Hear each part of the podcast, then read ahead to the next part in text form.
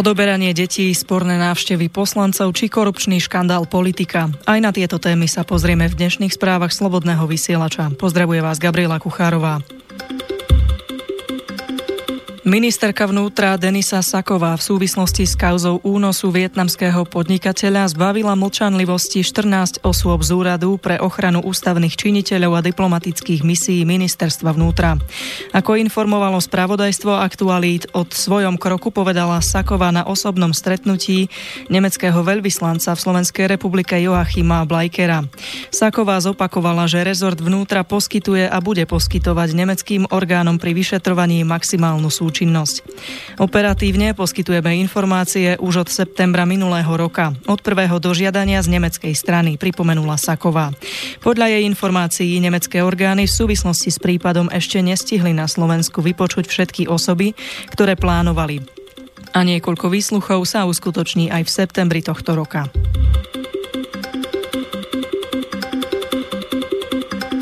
Zahraničný výbor Národnej rady si predvolal nezaradeného poslanca Petra Marčeka za jeho súkromnú návštevu na Kríme, ale podľa podpredsedu SNS Jaroslava Pašku ide o nešťastné gesto. Podľa jeho slov by sa mali pred výbor postaviť aj prezident Andrej Kiska, šéf diplomacie Miroslav Lajčák či europoslanec Ivan Štefanec za svoje cesty a postoje ku Kosovu. Tí svojimi osobnými aktivitami úplne rovnako podkopali oficiálne zahranično-politické postoje Slovenskej republiky píše poslanec za SNS.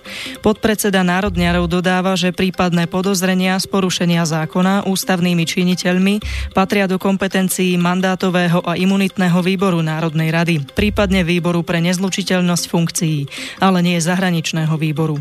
Paška sa v súvislosti s Kosovom odvoláva na to, že Slovensko podľa uznesenia Národnej rady neuznáva jeho samostatnosť a napriek tomu Slovensko na rokovaní Rady Európy v roku 2015 dalo súhlas súhlas s asociáciou Kosova v Európskej únii.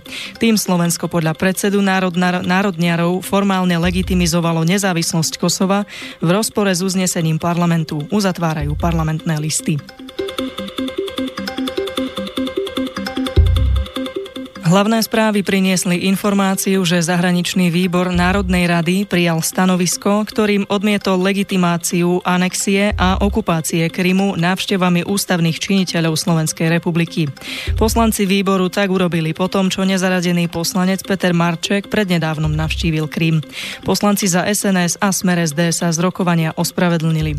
Viacerí poslanci sa v rozprave shodli, že cesta poslanca je len jeho hambou, pretože reprezentuje svojich voličov, nie Národnú radu. Uznesenie prijali väčšinou, zdržal sa len jeden z prítomných poslancov. Z pôvodného znenia uznesenia tiež na návrh nezaradeného poslanca Žolta Šimona vypadlo, že výbor podporuje vyhlásenie ministerstva zahraničných vecí a spojenie bez súhlasu ukrajinských orgánov.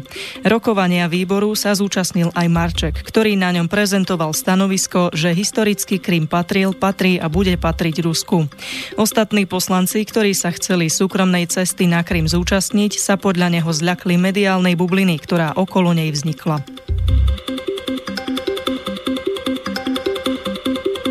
Do vily podnikateľa Mariana Kočnera sa vlámal zlodej. Behal po pozemku na Bratislavskej kolibe. Prípad už rieši polícia. Informáciu priniesol denník Nový čas. Na príslušnom útvare okresného riaditeľstva polície v Bratislave je v súčasnej dobe vedené trestné stíhanie vo veci trestného činu porušovania domovej slobody, povedal policajný hovorca Michal Sejf. Podľa denníka sa zlodej mal dostať do domu pomocou rebríka cez balkón. Mal vypáčiť balkónové dvere a dostať sa až k trezoru. Ten však už neotvoril. Polícia nerieši zatiaľ trestný čin lúpeže a to, či bolo niečo z Kočnerovej vily odsudzené, je v štádiu riešenia. Kočner sa momentálne nachádza vo väzbe v Bratislavskom justičnom paláci.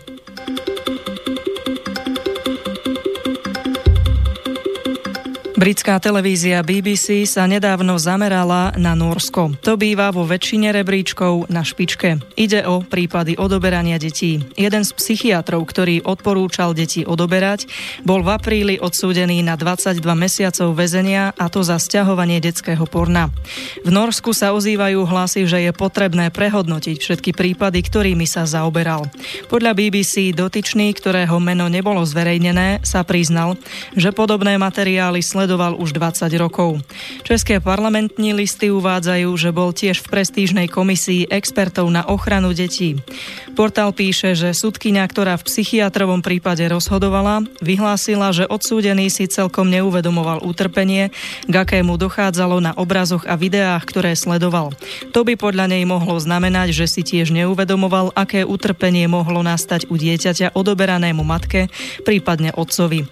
Ale ani komisia či Norská rada pre zdravie nehodlajú preskúmavať správy a posudky, ktoré odsúdený vypracoval.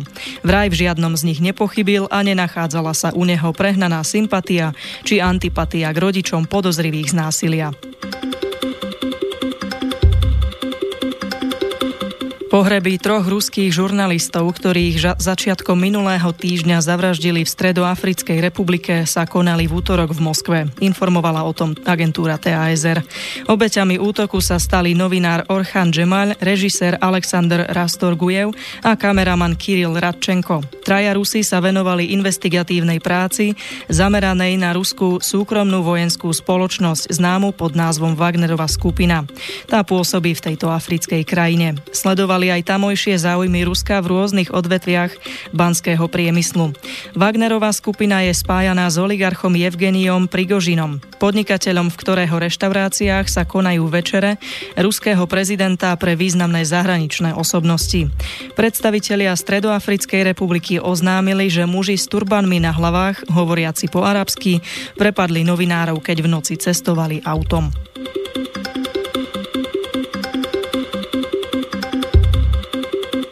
Najmenej 131 mŕtvych si vyžiadalo zemetrasenie s magnitúdou 7, ktoré v nedeľu zasiahlo pobrežnú oblasť indonéskeho turistami vyhľadávaného ostrova Lombok. Uviedla to v stredu agentúra DPA s odvolaním sa na hovorcu indonéskej agentúry pre zmierňovanie následkov katastrof. Očakáva, že počet mŕtvych sa ešte zvýši. Úrady oznámili, že z troch odľahlých dovolenkových ostrovov odviezli loďou všetkých turistov, ktorí ich chceli opustiť vzhľadom na výpadky energie a poškodenie hotelov.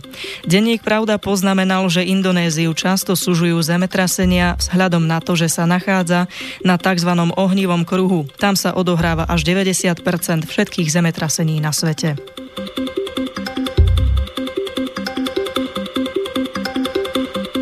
Konzervatívnemu krídlu nemeckých strán CDU a CSU, ktoré je známe pod názvom Únia hodnôt, leží kancelárka Angela Merkelová doslova v žalúdku.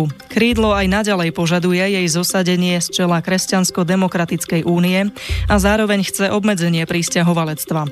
Jediné riešenie vidíme v obmedzení pristahovalectva na nulu a dôsledné systémové kroky v prospech asimilácie tých, ktorí získajú právo zostať na území našej krajiny. Myslí si šéf únie hodnôt Alexander Mič. Únia dokument s týmito pravidlami zverejnila po víkendovom zasadnutí. Nazvala ho 5 test pre silné Nemecko. Decembrový zjazd CDU by mal zvoliť úplne nové vedenie, píše sa v stanovisku.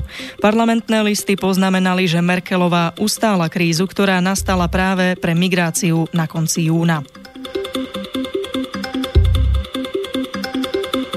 Niekdajší šéf volebnej kampane amerického prezidenta Donalda Trumpa, Paul Manafort, využíval schránkové spoločnosti na Cypre na ukrytie miliónov dolárov. Tie získal na za politické poradenstvo od proruskej politickej strany na Ukrajine. V útorok to na federálnom súde v USA vyhlásil Rick Gates. Ten je kľúčový svedok v procese proti Manafortovi a zároveň jeho dlhoročný obchodný partner i niekdajší zástupca. Proces s Manafortom je prvým v rámci vyšetrovania vyšetrovania vedeného americkým špeciálnym prokurátorom Robertom Millerom. Miller vyšetruje údajné ovplyvňovanie amerických prezidentských volieb v roku 2016 Ruskom. Je obvinený z 18 trestných činov týkajúcich sa aj daňových únikov a bankových podvodov, pripomenula tlačová agentúra DPA.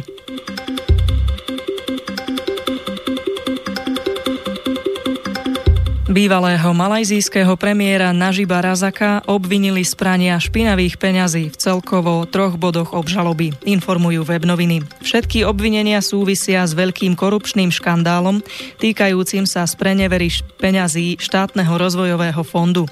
Za každé z obvinení mu hrozí 15 rokov za mrežami a veľká pokuta. Razak v stredu na súde vyhlásil, že je nevinný. Nažiba zatkli v júli v súvislosti s prevodom v prepočte takmer 9 miliónov miliónov eur zo štátneho fondu na politikov osobný bankový účet prostredníctvom viacerých sprostredkovateľských spoločností. Vyšetrovanie nasledovalo potom, čo Razak v máji prekvapivo prehral parlamentné voľby. Medzičasom ho už obvinili aj zo zneužitia právomocí verejného činiteľa. Expremiér obvinenia odmieta a tvrdí, že je za nimi nová vláda, ktorá sa mu chce pomstiť.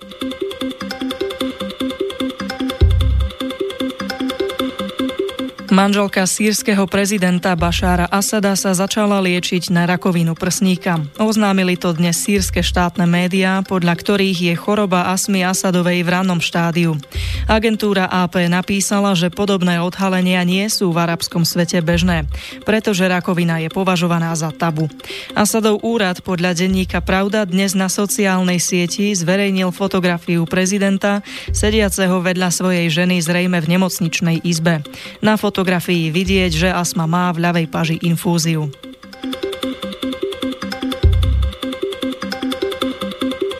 Prezident Ekvádoru Lenin Moreno vyhlásil, že zakladateľ Wikileaks Julian Assange môže opustiť veľvyslanectvo krajiny v Londýne kedykoľvek, pokiaľ budú dodržiavané jeho práva.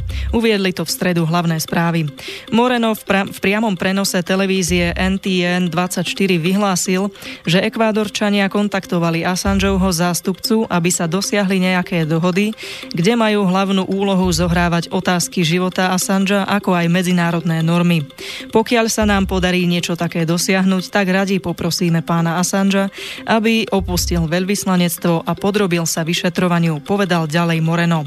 Agentúra Bloomberg skôr informovala, že je možné, že zakladateľ Wikileaks opustí veľvyslanectvo vo Veľkej Británii pre problémy so zdravím.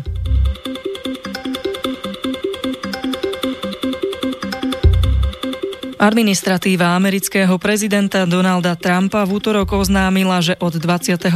augusta zavádza 25-percentné colné sadzby na ďalší čínsky tovar vo výške 16 miliard dolárov. Na novom zozname sú produkty ťažkého priemyslu, ako sú parné turbíny či železné nosníky. Ako napísal finančný portál hospodárskych novín, útorkové oznámenie nebolo prekvapením. V apríli totiž americká vláda oznámila plány na zavedenie cieľ na 1000 1333 čínskych výrobkov v celkovej výške 50 miliard dolárov. Po získaní spätnej väzby od verejnosti 515 produktov zo zoznamu vyškrtla a 284 naň v júni pridala. Minulý mesiac, konkrétne od 6. júla, začali USA vyberať clá na 818 tovarov vo výške 34 miliard dolárov.